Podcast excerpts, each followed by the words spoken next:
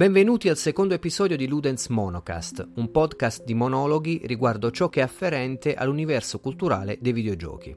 Io sono Luigi Marrone e sono cofondatore di Ludens, un progetto di game critic convergente tra rivista cartacea e canali multimediali online. Questo secondo episodio di Ludens Monocast nasce dall'accostamento di due personalità differenti che operano nel settore dei videogiochi.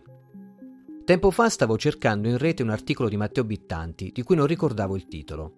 Per chi non lo conoscesse, Matteo Bittanti è uno scrittore, curatore, artista, editore e accademico. I suoi saggi, così come i suoi articoli, sono apparsi su pubblicazioni dedicate alla tecnologia, al cinema, all'arte e ovviamente ai videogiochi, a partire da molte riviste cartacee degli anni Ottanta. Volendo inquadrare un minimo il suo percorso, Matteo Bittanti è una figura molto interessata al rapporto tra arte e videogioco. La sua ricerca accademica lo ha portato, tra le altre cose, anche a curare una serie di festival qui in Italia, come il Milan Machinima Festival, così come altri eventi musei e gallerie d'arte un po' in tutto il mondo. Personalmente ho perso il conto degli autori da lui tradotti che ha presentato in pubblicazioni dedicate.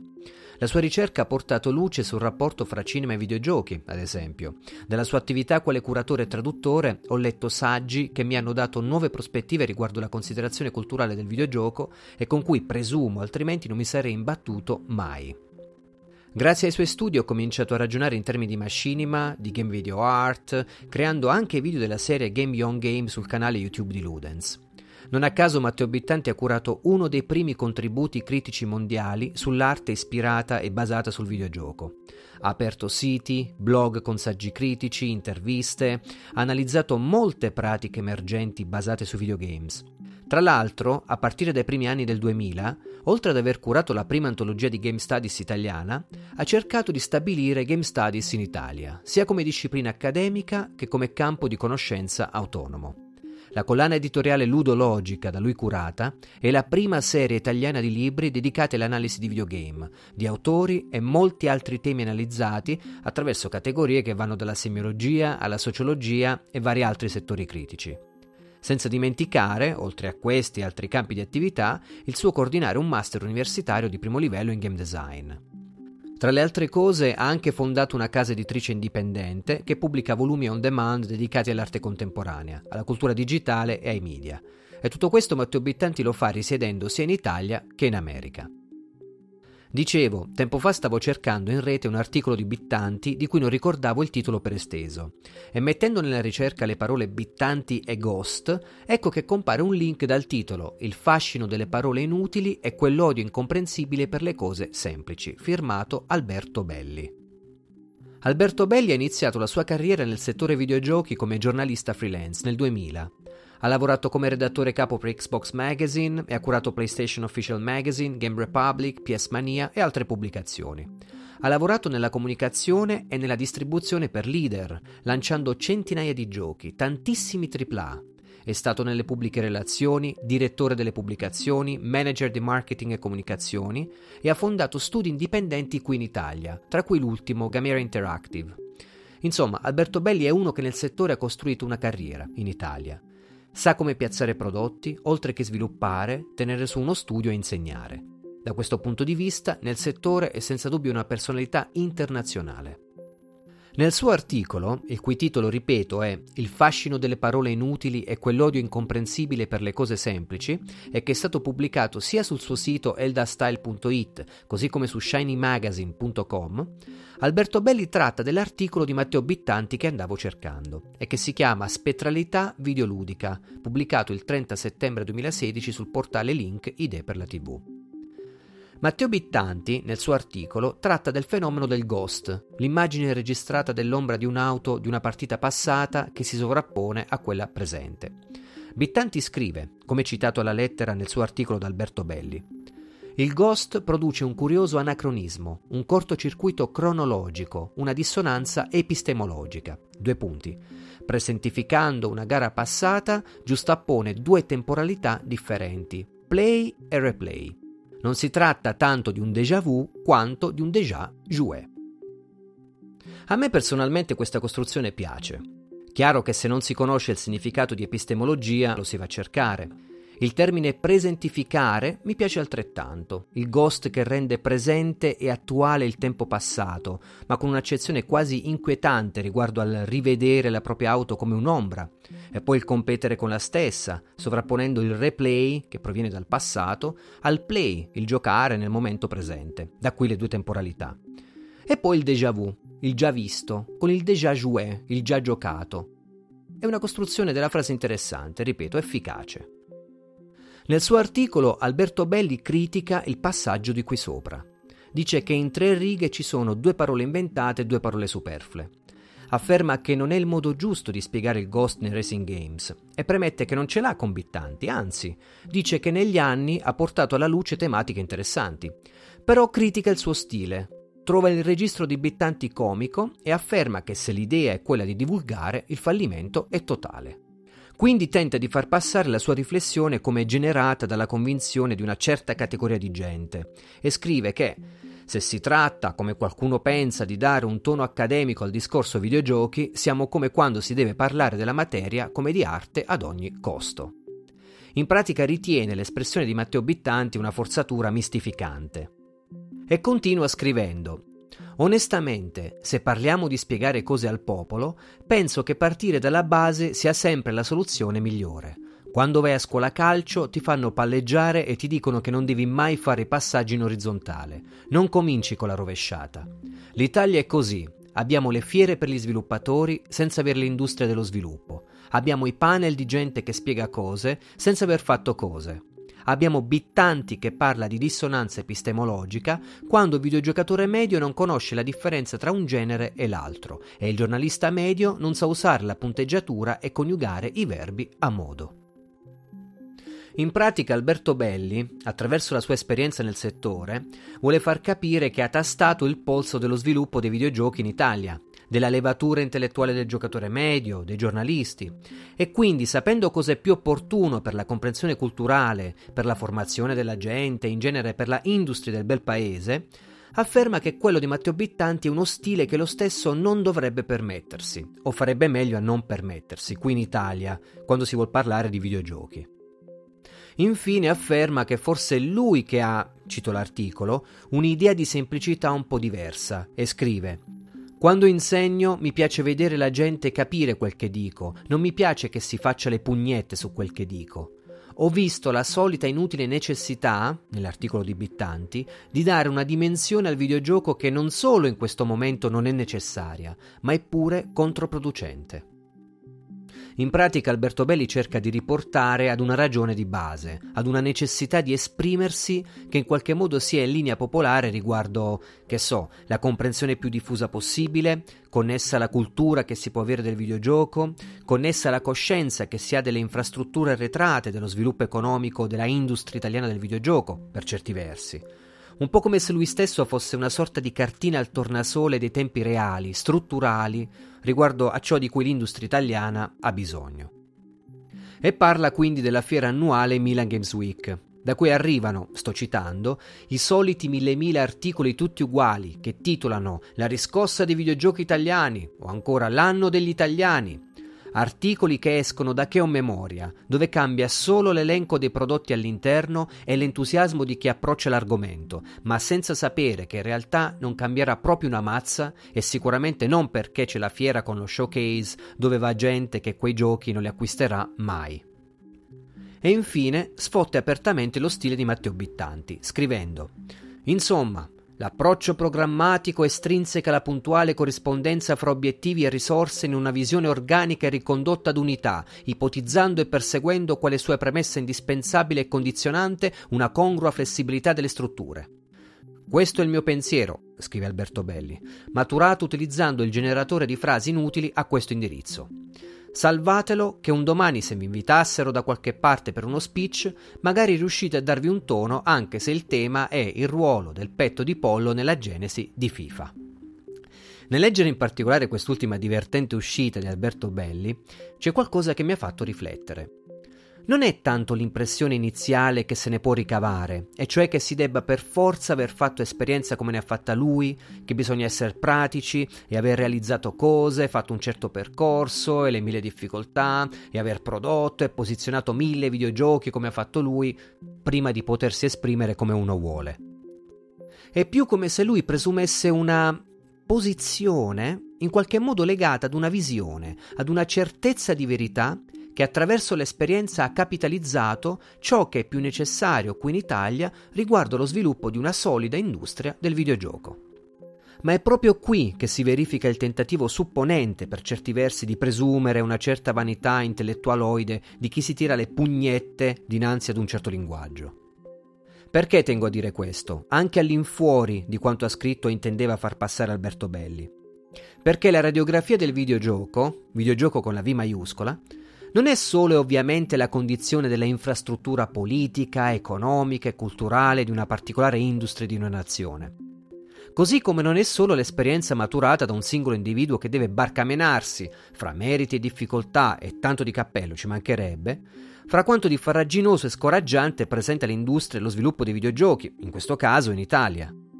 Ora, a parte che il campo di interesse di azione culturale di Matteo Bittanti non concerne il piazzare prodotti, non è un imprenditore, non possiede uno studio di sviluppo e quindi l'accostare il modo in cui divulga o si esprime con altri ambiti di interesse chiuderebbe già la questione.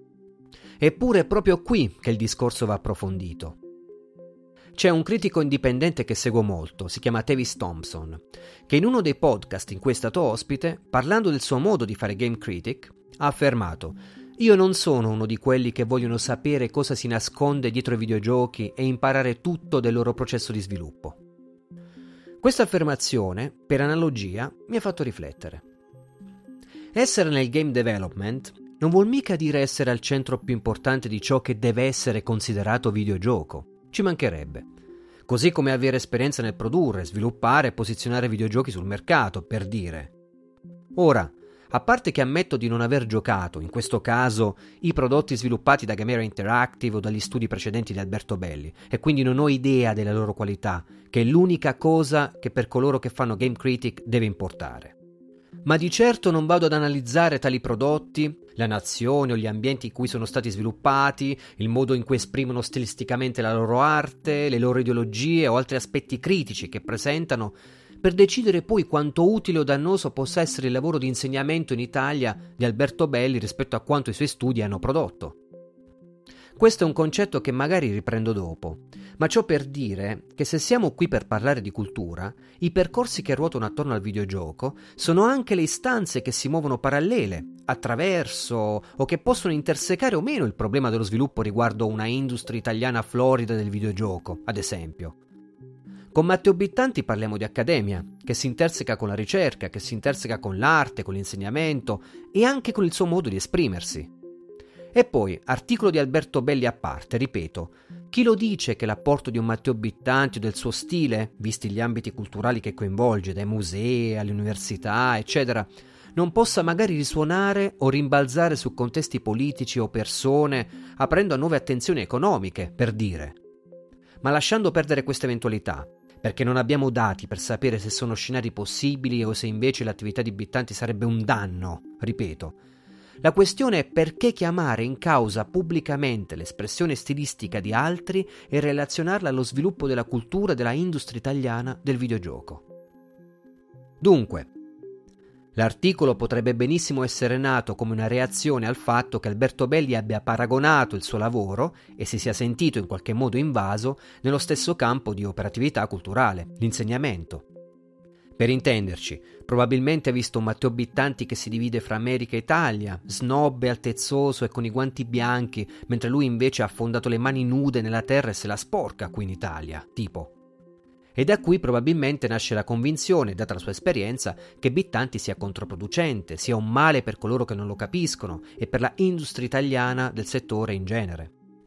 E pertanto ha deciso, riguardo a Bittanti, di circoscriverlo e di farlo anche in maniera diretta dal punto di vista iconografico, devo dire, perché su entrambi i suoi articoli ha piazzato anche due foto belle grandi di Matteo Bittanti, in modo che sia pubblicamente identificabile.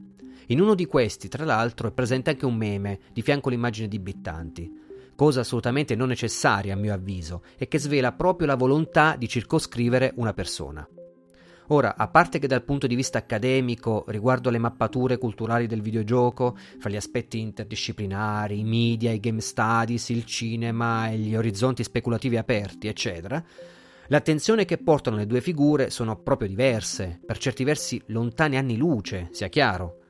Ma sta di fatto che quando durante la Milan Games Week del 2017 ho visto lo stand di Gamera Interactive e mi hanno fatto notare che quell'uomo seduto lì era Alberto Belli, non mi sono avvicinato a lui per parlare del suo studio di sviluppo, per interessarmi ai videogiochi e per scambiare con lui, come ho fatto invece con gli altri studi.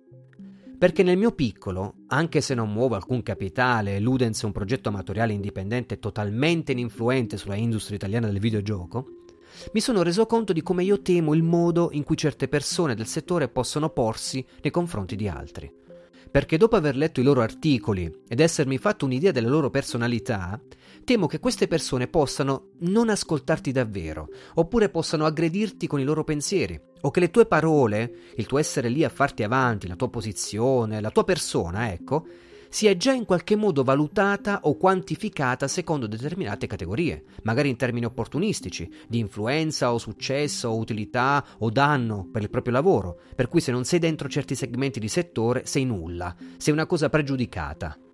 E questo è sbagliato da parte mia, perché in ogni caso equivale comunque a privarsi di momenti di confronto potenzialmente formativi con chi ha esperienza da vendere.